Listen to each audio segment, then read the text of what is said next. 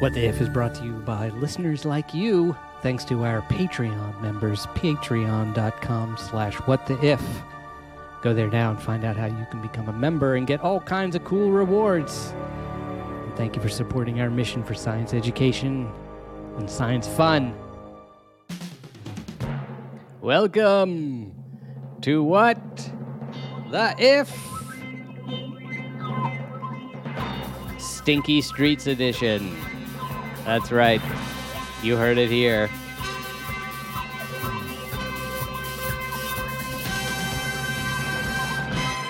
I don't know if that if you're a listener, do you feel like does that encourage people to stick around? Was that a good tease or was that like an anti-tease? They're, gonna- they're going to make a run for it because they're like, yeah. no. Yeah. exactly. Not in your neighborhood. So, Stinky Streets edition somewhere in the world. We'll find out what that means. That's that's our if this week. That's just a tease, just a tease. Uh, we are here with um, uh, that first uh, lovely voice you heard was uh, Professor Matthew Stanley from New York University. How are the streets uh, smelling today down there in Um, Washington Square? they're not my favorite smells, um, but Yeah. I should say my dog was pretty excited when I was walking her this morning because she found a big pile of um, bones that she wanted to, to go through. So, um, delicious. hopefully animal bones, but I did not look that close. you never. I was gonna- You are not that far into the wilderness of New York City. That's a little terrifying. You are like right there in the center. Um, Well, yeah, Washington but, you Square know, is a it's a graveyard.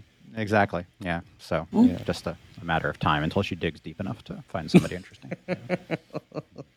Um, and that was Gabby Panicia from uh, Rockefeller University, a little further uptown, where I think the, the streets of Rockefeller smell lovely. It's, it's a beautiful garden. well, inside Rockefeller, yes. Outside Rockefeller, no, because there's a lot of Upper East Side people who take their dogs past here, and Ah, you know, there's there's grass and stuff like that, so the dog sees it and it's like, yeah, I'm gonna poop right now. So like, there's always smears of dog poop out front of the university. there's something about because I know that emblazoned on the side of the, the wall there is along. Is it York Avenue or First Avenue? That It's York, yeah. York, right? And there's a big, all these giant brass letters, and it says Rockefeller. And there's, I just have an image of all this dog poop underneath it. That just seems funny, you know, to me. Yeah, it's it's kind of like that. Yeah, yeah. Although today's if will be taking us back to the time of uh, the earlier Rockefellers, uh, when Rockefeller was really king of New York. Some of, some of, some of that period. So that could be kind of interesting. Um, and uh, um, first of all, any any updates? Just real quick. Uh, last week we did a monkeypox update. So uh, if anyone had any questions from that episode, go feel always feel free to contact us. You can uh, the easiest thing I think is just go to our website whattheif.com and you can shoot us a note from there. But uh, anything new that came up or a- anything new in the news about monkeypox or COVID or anything you want to bring us? Nothing particularly that I've seen. Basically, just you know, if you are in an at-risk group, try your best to get vaccinated. I know there's not a lot of vaccine to go around, um, but if you can get it, it's definitely preferred. Yeah, yeah. I saw the head of the CDC. Uh, I think her name is Dr. Walensky. Uh, decided to basically fire all these other, basically reorganize the entire organization. Uh, I mean, it's a shame that it's it's panned out the way that it has, with like the re- the response being so disorganized. Because Yeah. at one point I was talking, well, not talking with, I was in a meeting with a lot of like higher level like public health officials, including people from the CDC, NIH, and stuff like that. And they had a, like a good plan. Like they were on it. Like they knew like messaging wise what they wanted to do. And it's just a shame that like all of these other levels of distribution have failed to satisfy the like clear attack plan that they had lined up because they knew what they were looking at and they were very very confident like oh we can we can do x y or z like if just x y and z happens and we can put that in place and the fact that they weren't able to do that because of other inf- like infrastructure mismanagement sucks yeah, yeah, Yeah, it's frustrating. Well, having a leader of the country who was also completely out of his mind didn't help. So, um, proposing all sorts of alternative therapies. So, um, but public health leads us to our idea for our if this week. Um, so actually, Gabby, it was, this this idea was cooked up in a cauldron by Gabby and Matt together prior to the show. Um, and uh, so maybe you could just set set the context a little bit, and then we will uh, announce the if with all the fanfare with which it is due as we initiate our thought experiment. And actually, to begin, Matt, why don't you help us um, help people understand what is this thing that they have? What what is this stinky street they have wandered onto? Oh, this is the um, the kind of thing that happens when you're walking through your neighborhood late at night and not really paying attention, and suddenly you find yourself on a street that looks kind of familiar, but you can't quite remember if it's the the one you're trying to be on. Um, and then you realize that something is a little bit different than what you expect. Ooh, that's Um, good.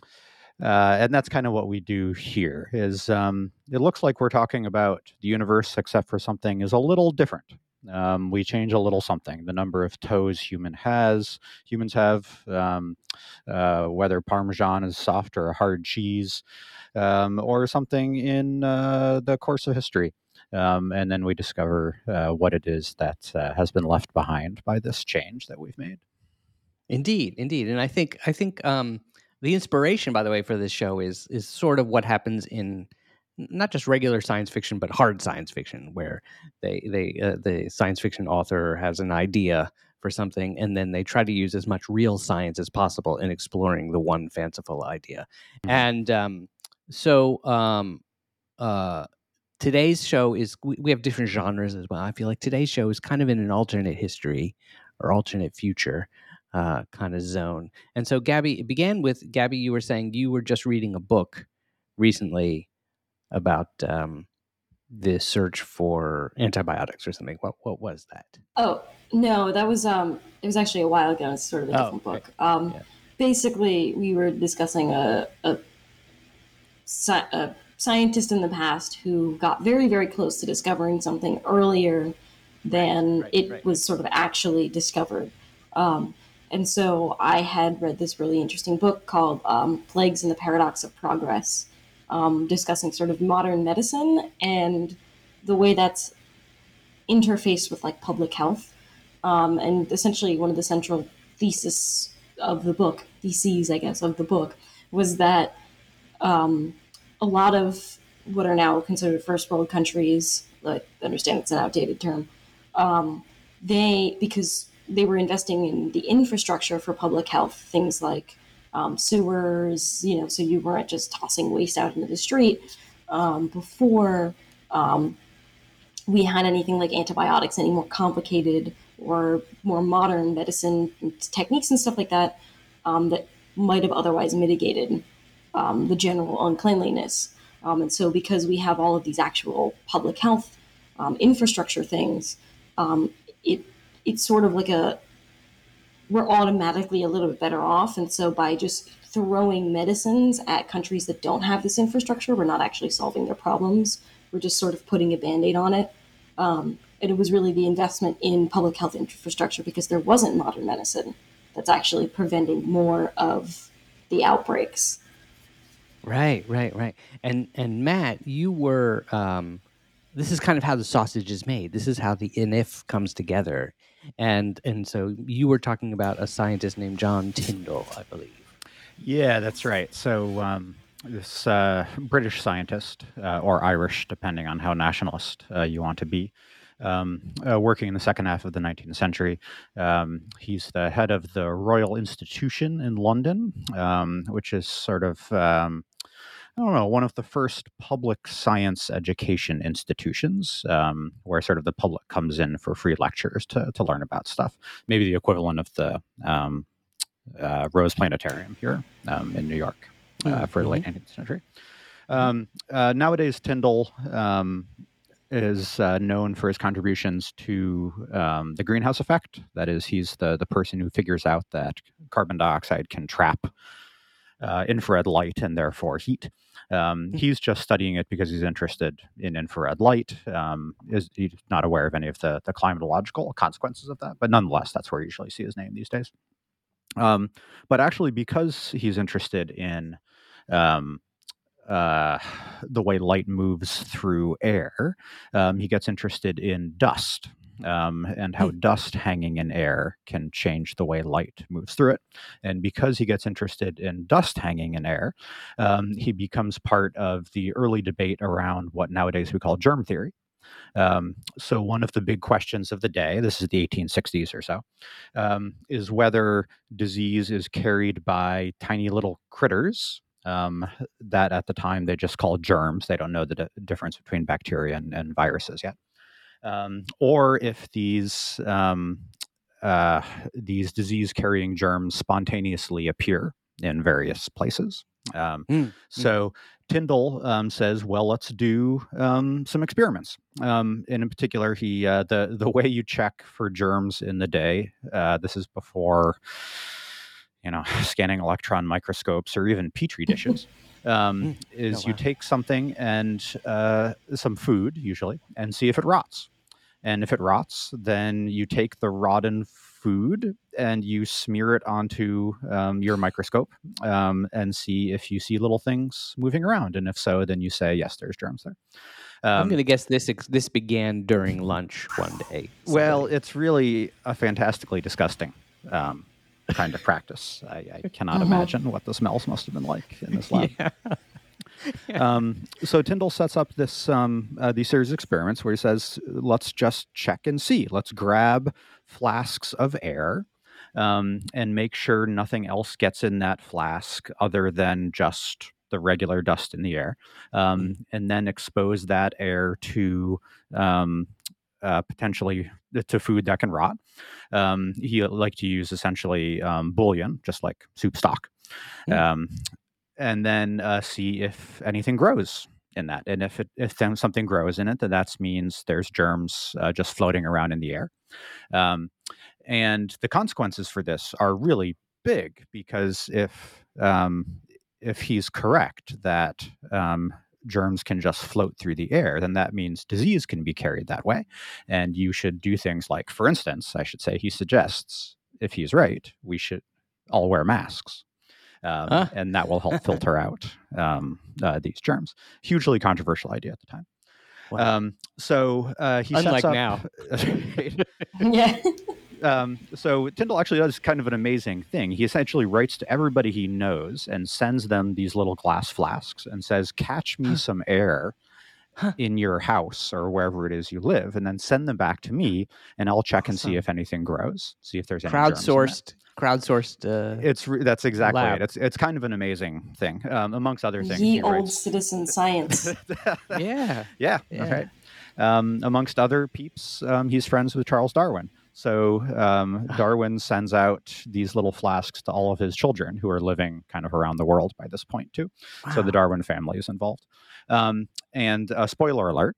Um, Tyndall finds that no matter where the air comes from, there's germs in it. Okay. Mm. Um, he's able to cultivate germs for any flask of air that you give him. does he um, find different is he able to recognize those as different germs or well, that's part of what the experiment is: is to see if it Right. once he establishes that there's germs everywhere, um, are they different in different places? Mhm. So he starts experimenting with things like um, different growth mediums, right? What if I give it different kinds of food and whatnot? Um, and one day he discovers that some of his tubes um, get screwed up. Um, that is, the the bacteria in them are dying, and he's Hmm. like, "Crap." Because remember, his his goal here is to grow as much bacteria as possible, so he can understand them. Um, but these particular tubes, I think, if I remember right, there's three of them, um, have some mold growing on them. Uh, and he checks, and it's penicillin mold. Um, and the bacteria is all dying in these tubes. And his conclusion is that uh, the mold has grown over the top and therefore starved the bacteria of air.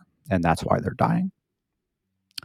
Um, so he writes to so his pen- friend. just to clarify the Yeah. penicillin is a mold Mhm. and the Um, germ yeah, is a right, there's bacteria penic- that's right. There's penicillin mold just everywhere, just floating around, um, Uh-huh. and some of it happened to settle on these tubes.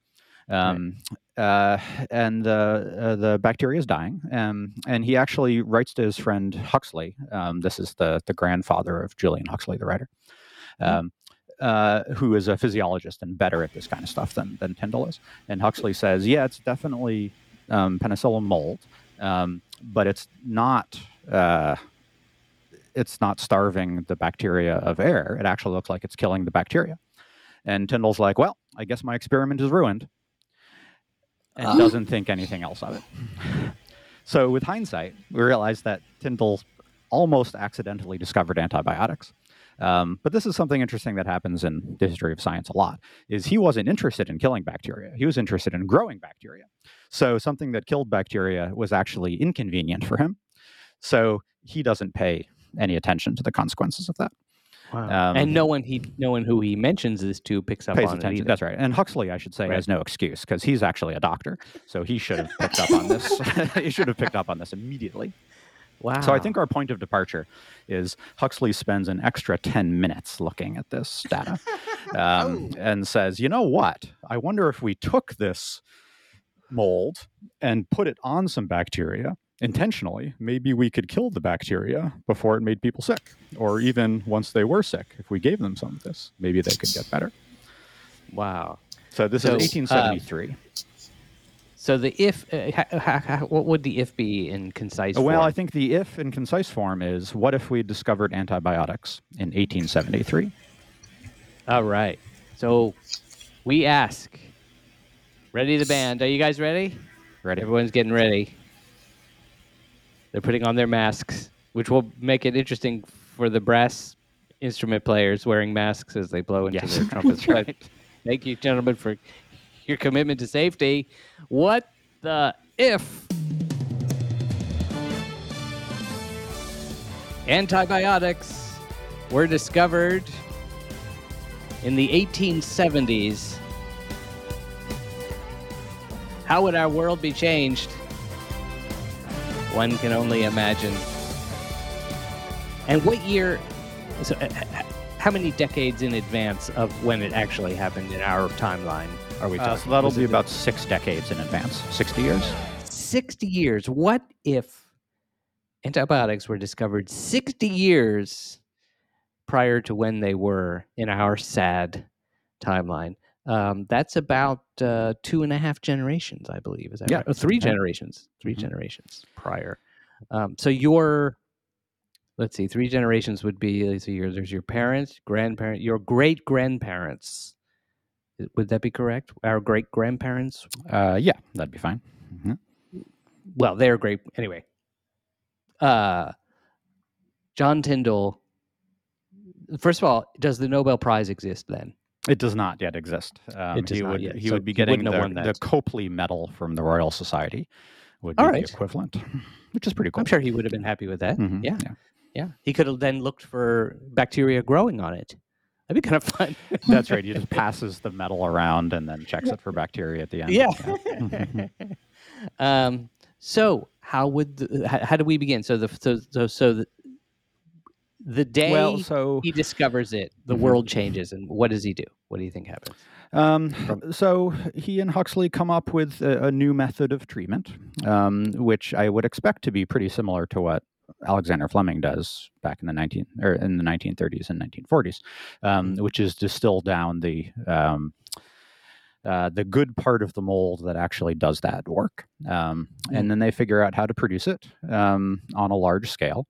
Uh, and when people get um, uh, you know, strep throat, they can now go to the doctor and are given a pill um, Right. instead of before when um, they would just uh, get sicker and sicker and possibly die.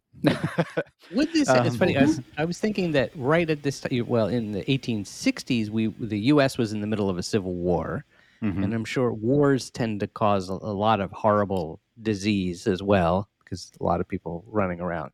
Um, but it makes me think of things like um, we. It, it's known that World War One was a great, or was that more about a virus? I was going to say World War One was a, a horrible vector for disease. uh, well, it was it was a vector for the flu. Um, Right, which wouldn't have been Um, affected by this. Is that right? Because it's a uh, virus. Yeah, that would not have. Right, right, right. But so so how is so he's in he's in Great Britain. Um, I imagine there's all kinds of horrible things going on. Um, suddenly, penicillin exists. Um, how might the society be changed, and how long would it take for like does does does uh, Ireland suddenly become Ireland, London, Edinburgh? Do these places suddenly become much healthier? Uh, well, What kind of certainly, um, uh, big cities like London become. Um, uh, let's see here. So, actually, this is maybe we we need to get into our smelly streets here. I think. Um, All right. Yes. So, my favorite into the sense smelly for, streets.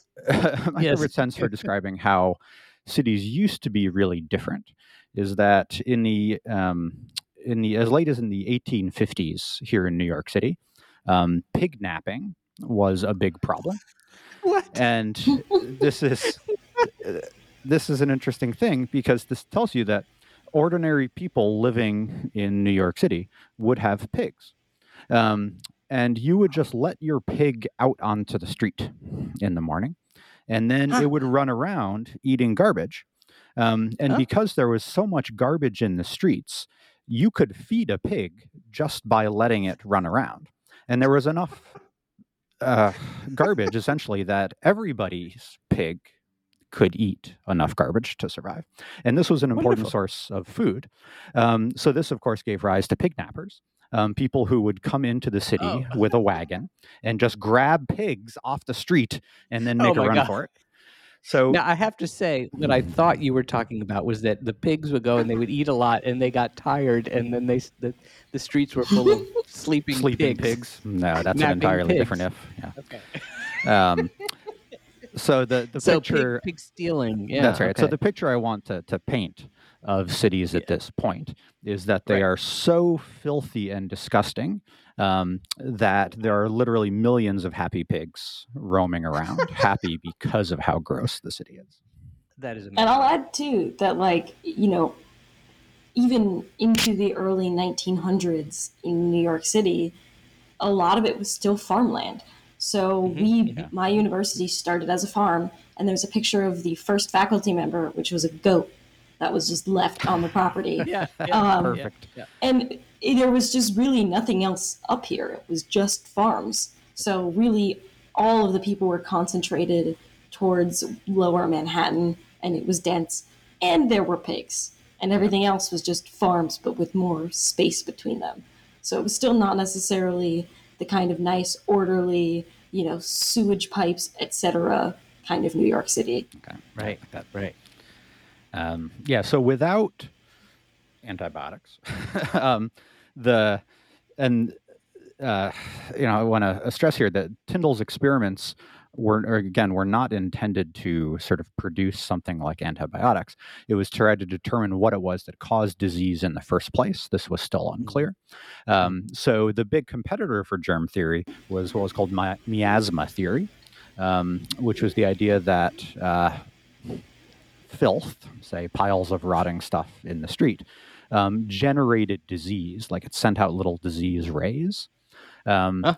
Uh, so if you, so the, the, you know, this explained why if you lived in a really dirty neighborhood, you were more likely to get sick. Right, That's pretty clear. Mm, Um, so, uh, if you think that's the case, then if you want to reduce disease, um, an easy way to do that is to clean up, right? Is to build Mhm. something like sewers to carry the filth out of the city. Um, Right. And it turns out that even if germ theory is correct, that's still a pretty good thing to do because you're not Uh-huh. exposing people to germs quite so much. Um, so the late 19th right. Century. they, they were, could we say that they were correct that the garbage caused disease? It's just that the mechan or for the wrong, help. yeah, for the wrong reason, right? just didn't understand the mechanism. Yeah. Um, Yeah. So this kind of um, excuse me. So building sewers actually does help people enormously. In ter- so if you look at um, you know infectious disease rates in the late 19th century, they drop off really, really rapidly. So huge numbers of people are survived. Um, but it's not because of antibiotics or medical treatment. It's because we finally got the poop out of the water supply. Um, so that's the kind of infrastructure that, that Gabby was talking about is we, we built infrastructure that actually saved lives. Um, Right. but if we had antibiotics, maybe we wouldn't bother because we'd be like, well, now we've figured out what actually makes people sick and we have a way to treat it. So let's just give them pills. Um, so why bother building sewers? So is that true, Gabby? That if you that if you treat people with antibiotics, they can still they their lives will improve, even while they live in still remaining um, 19th century esque polluted environments. Yeah, so it would change some of the sort of math of You whether just a get person's jacked going. up on the uh, antibiotics. Yeah, well, it's more like that. You know, a cut could be really fatal if it. You know, you were in such a dirty environment and you get something in it, and then all of a sudden that festers, and you've got blood poisoning and you're dead. Um, and so stuff like this was really kind of common to get. Um, and so now this sort of changes the math of that, right? That now instead of a person who has this festering cut, that you're like, eh, we're gonna do our best, but you're gonna probably either lose the arm or you're just gonna die, buddy. Um, actually, sidebar, I actually don't think uh, amputation surgery was not that uh, well either. It wasn't done well either. Um, so yeah, you've essentially got people who would be dying from disease who are now living, but it's not 100%, right? Because, you know, there's still things like stagnant water and yellow fever and stuff like that that can still spread. Um, that, you know, that that wouldn't be taken care of just by uh, adding in an antibiotic because that's a virus. Um, but yeah, it, it would start changing the math of who lives and who dies. Um, you will have people surviving um, these infections that ordinarily would have killed them uh, because we just didn't have the know-how to treat their wounds well. Yeah, I can totally imagine the giant corporate tycoons who, to this day, of course, you know, they resist any. If anyone comes along and says you need to spend a lot of money cleaning up the mess you've made, for instance, um, whether it's a municipal caused mess, um, you know, it could be something as extreme as what happened in Flint, Michigan, with the water supply getting polluted because of some mismanagement, Mhm. or just general any any municipality has a limited funds and there's always a reluctance to sp- anyway whoever it is who's in charge of spending money to clean up the infrastructure is going to find every way possible to avoid doing that if they can. And so i can totally imagine them saying well we don't need uh, what do we need to clean it up for? We've got these antibiotics we've saved the day Yeah, we know? can just and then and then they secretly invest you know they they buy up stock in these companies and they become very rich on that and then they have even less incentive to uh, Well, that's the thing too, right? Penicillin could be made for dirt cheap. I mean, the thing about any kind of you know antibiotic or anything that's derived from a microorganism is that you can just grow gallons of these guys and then purify them out. So penicillin was pretty cheap too. It wasn't like it was, you know, right. some Wow. far, you know, something that only like you could buy if you were super rich. Um, which sort of immediately brings me to the thing that I see happening is antibiotic resistance, just rampant Ah. antibiotic resistance. So to kind of just explain what this is, Yeah. is that um, bacteria do not like being poisoned. Um, and antibiotics are basically poisons. And unlike us, where if you poison us enough times, we're dead or super weak, if you poison a population of bacteria because of some genetic heterogeneity, that not all of them are genetically the same, some of them may survive being poisoned. Um, and some of that could be kind of random. Maybe it's just slightly less effective on this bacteria because it has this mutation. It could be that the bacteria is already natively resistant to it um, or it could just be chance, right? That you know you didn't take your antibiotics long enough, it didn't get around to killing this last couple of guys, and then they, you know, grow. And essentially, there's a chance for the bacteria to mutate in such a way that they no longer are susceptible to being killed by um, the antibiotic. Um, so I think if I remember for penicillin, um, there's an enzyme that will cleave. There's like a I think it's a beta lactam ring in the structure of penicillin, just cleaves it and inactivates the penicillin. I'm pretty sure that's how Okay. the antibiotic resistance is. Uh, it, it's really it's the mechanisms for evolving it are really neat. Um, other times they'll change a protein. Uh, so, for example, if I remember correctly, for like tuberculosis, um, rifampicin-resistant tuberculosis will change its uh, ribosomes because rifampicin will target uh, ribosomal proteins, I think, and essentially will just tweak it a little bit so it can still survive, and maybe it works a little bit slower now, but it's resistant to this chemical that otherwise would have killed it. And so in this like 1870s now antibiotic filled world where we don't really know what bacteria are, we don't really have a good idea of disease, we just know you throw antibiotics at it and it dies. We're going to be throwing antibiotics at a lot of things that aren't necessarily going to be killable Oh, by yeah. That's antibiotics. So we're going to be throwing it at viruses. We're going to be throwing it everywhere, and so you're going to probably have situations in which the bacteria are exposed to a lot of it, and they're just going to evolve resistance very quickly because it's sort of everywhere. wow. So, so That's then, super important. Yeah, and scary. Yeah. So what does that mean that by the let's say that if that were to happen, by the time you got to the 1930s, what do we what do you think we'd be looking at when uh, when penicillin in our timeline was discovered? Um, they would have had it for 60 years already. Um, but do you think that I mean in other words 60 years from now are we looking at our society being extremely ha- having a lot of resistance to antibiotics are antibiotics getting less effective so that 60 years from now we're going to be in trouble Well, I guess it depends too how fast this, you know, if John Tyndall all of a sudden, like, he has his eureka moment, he's discovered penicillin, and now is like, I'm going to go hunting for others. If he's developing more, then it's possible that, you know, we might stay ahead of it because there are new ones.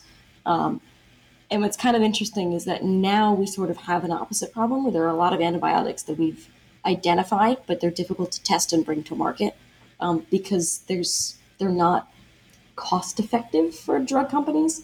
Costs a lot of money to test an antibiotic, but they're very cheap and therefore they would never make their money back. So you could sort of potentially have the inverse where every kind of antibiotic is being discovered, tested, marketed. Um, but it might be sort of because we have to develop them as fast as possible because the bacteria are just becoming resistant to them all the way behind us. yeah, yeah. yeah, But to, so to get back onto our A line, if what what I love is this happens sometimes that we are we we we're following one if and then tangential ifs rear their head and they Mhm. could be followed a ways.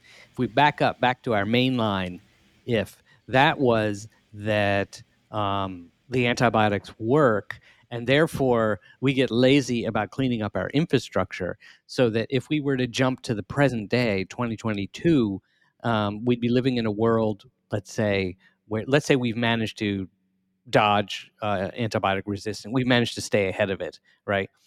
We it, what it comes down to is here- here's a, a, almost like a trade-off. It's like you know what? If you um, had all the medicine you needed to stay healthy while living in total filth would you to- live in total filth? Would we even consider it total filth? Well, That'd I be- think that's. I think, I, uh, judging from, I don't know, the way America thinks about these sorts of things these days. Um, Yeah. If we have a a pill that can fix the symptoms, um, I don't think we're going to invest right. huge amounts of money in preventing the problem. Right. Yeah. Um, I mean, there's a sense in which the whole medical industrial complex is built around that. Right. Yeah Um, Yeah. So yeah, we're um, uh, we're going to be happy to to wade through filth on the streets um, and drink dirty water because we can easily treat the symptoms uh, that we get from it. But as Gabby yeah. points out, that's going to last a couple of generations, um, and then those antibiotics are uh, the effectiveness of there is going to drop off quite dramatically, um, Yeah. and that could be um, quite bad. I think. I Right? think we're also going to Yeah. just continually have problems with viruses. Um, so bacteria are one thing; they're everywhere, right? Mhm. Um, but viruses are usually transmitted person to person. It doesn't have to be like COVID, where it's just airborne. It can be through waste. Like we have a, a category that's just other potentially infectious material. Um, that's blood. That's poop. Like so, if you've got one person in your water supply with Ebola, and that's just sort of going out into the streets, congratulations, your entire neighborhood has Ebola. So yeah yeah. containing and managing any kind of spread of a person to person kind of virus is going to be hard. And if we don't really have like our nice like storm drains and stuff like that so then you're getting standing water congratulations yellow fever any kind of arbovirus is going to be so so so happy in the city And I think that But was the case in like Philadelphia, right? Like they used to have huge waves of yellow fever. Mhm. Yeah, that's right. Oh my god. Oh my god. Um, uh, uh, it is really fun through the safety of, of your imagination to imagine a world in which we live in just extreme filth. There is a movie called Hard to Be a God, which uh, Oh, I I was don't just know looking up. I think it came out in 2013, I think. And um, it's actually a remake of an earlier movie that was made maybe in the 70s, which was based on a science fiction book. But uh, long story short, it's uh, it's simply um, uh, it's about a planet where they live in medieval like conditions and what makes it science fiction is that some people from another planet i guess earth or something uh, are able to go to this world and um, where they live in you know just it looks like our medieval world with people walking around with swords and shields and there's horses and everything like that. It's a way it's it's sort of like what if you could go back to medieval times and experience it? But uh, the 2013 version of the film is so it's an independent film. It's a little bit in the style of it's a different director i believe but uh, it's a little bit in the style of the movie the lighthouse if anyone saw that.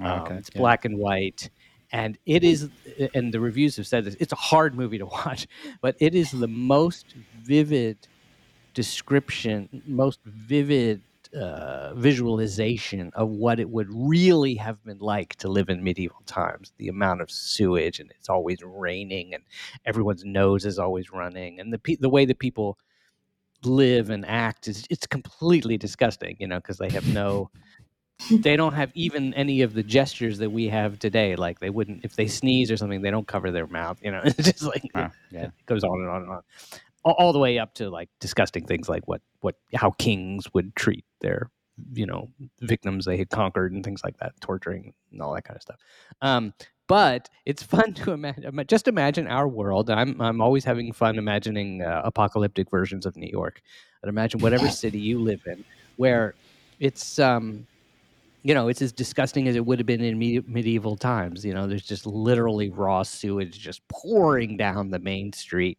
Pigs are being stolen. Pigs are being napped.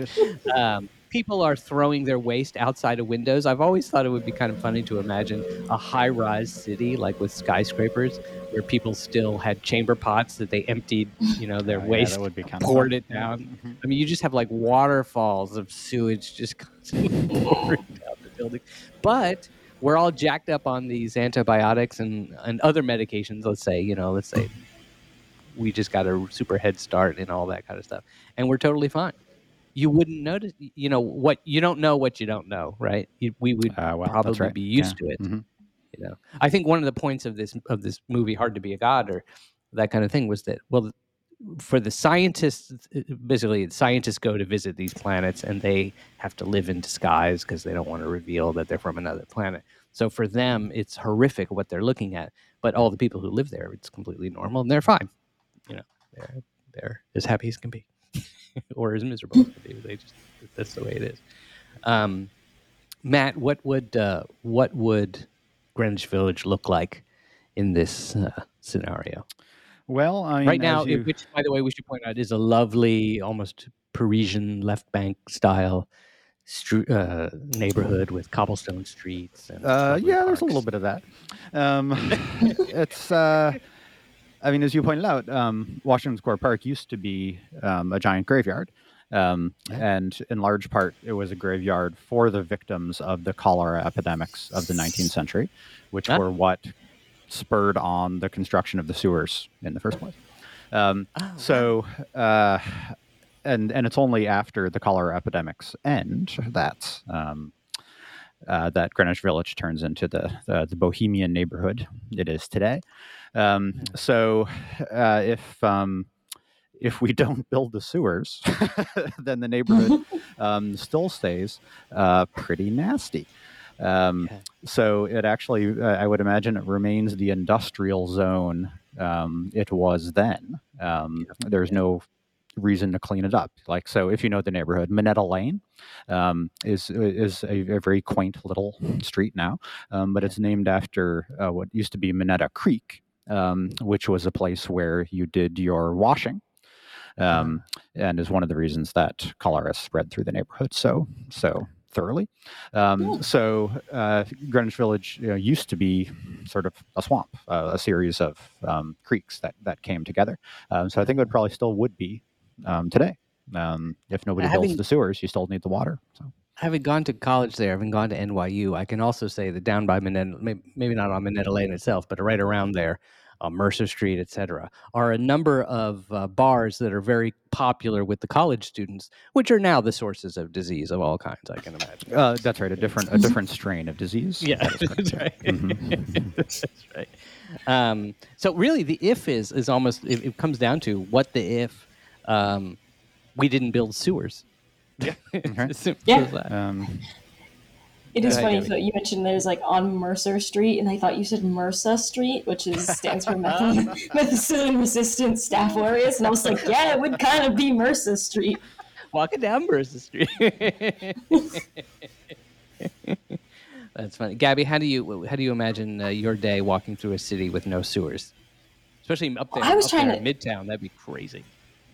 Yeah, Midtown would be a nightmare. Um, I was trying to think more of like what my job would be like if we didn't hmm. value sanitation, right? Because a lot of what we do is about cleanliness and sterility, where like we know that we're bringing in stuff as much as the stuff can hurt us as well. So I'm just kind of imagining like, you know, we're probably doing this stuff without biosafety cabinets. Just like, you know, Oh, on geez, yeah. whatever like we have so many very very strict things about the disposable and disposal and inactivation of our waste that goes into the municipal water supply. So now rather than like carefully bleaching all of our bacteria, all of which by and large have at least some form of antibiotic resistance because that's how we tell that's how we select for things. If you have a population of bacteria and you want only the stuff that you put in it, you make it antibiotic resistant and then plate it on something with antibiotics so only your thing grows. But now just imagine you finish that experiment and you just dump it down the sink. Now that's just, you know, into the water supply or whatever. I mean, I guess actually the sink wouldn't exist really. We don't have that kind of infrastructure. well, that's right. So- yes, they just pour it out into the street. it goes into a bucket that I then throw into the Yeah. street at the end of the day. Yeah, And, you right, know, right down onto our- the FDR highway. Oh, we grow so many gallons of bacteria. That's right. So that's an be so that's an interesting kind of feedback loop, right? Is that not only do we not get the crud out of the streets, but we're producing more crud um, and more vigorous crud, presumably because you're good at your job, um, Yeah. uh, which then doesn't get brought out of the streets. So maybe we get sort of an exponential consumption of antibiotics to fight back against this this Yeah. increased production of bacteria too, Yeah, um, which yeah. will make when resistance finally develops, will make that crash even worse. I think ultimately this this has only one outcome, and that's Godzilla. You know, Oh yeah.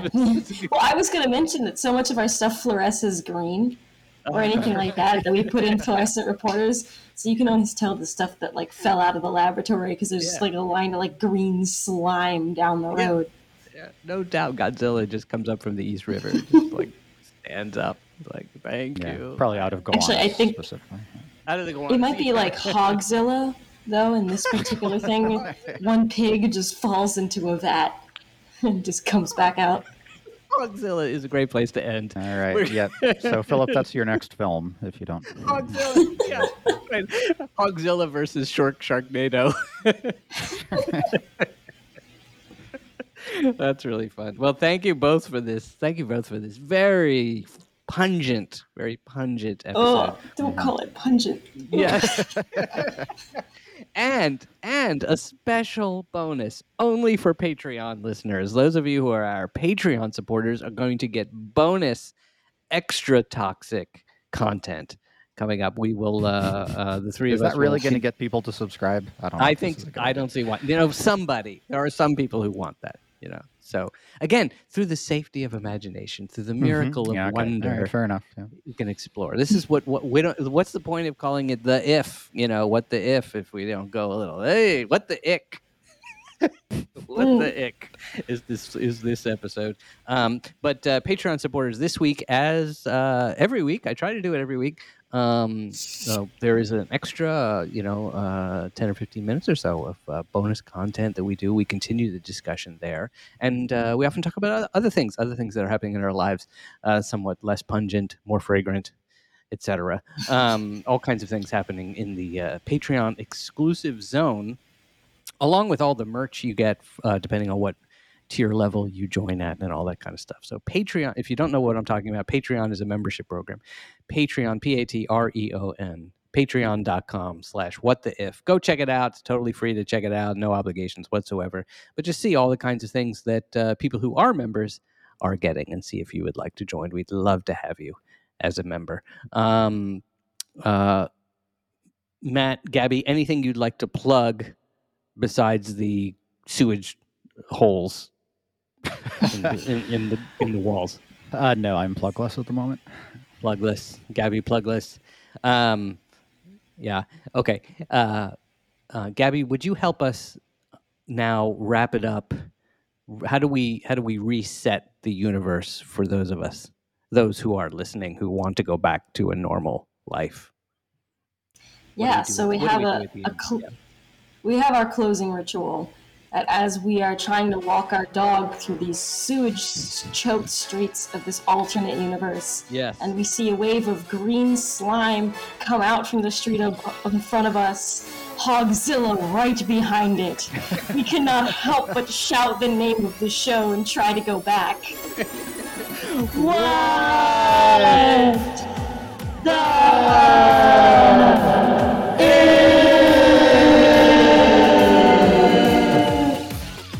watch on your pigs. Don't let them nap in the street and then get pig napped.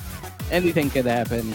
Uh, I think this another thing is I think you, you get we get new appreciation for ordinary things happens after a lot of areas. So I think as you go wash your hands today, as you should enjoy the cleanliness uh, and tell us uh, what would your city be like under uh, under the reign of Hogzilla. Thank you all for tuning in. Uh, don't forget to join Patreon if you haven't already. Subscribe on your podcast app if you haven't done that already. And we'll see you next week.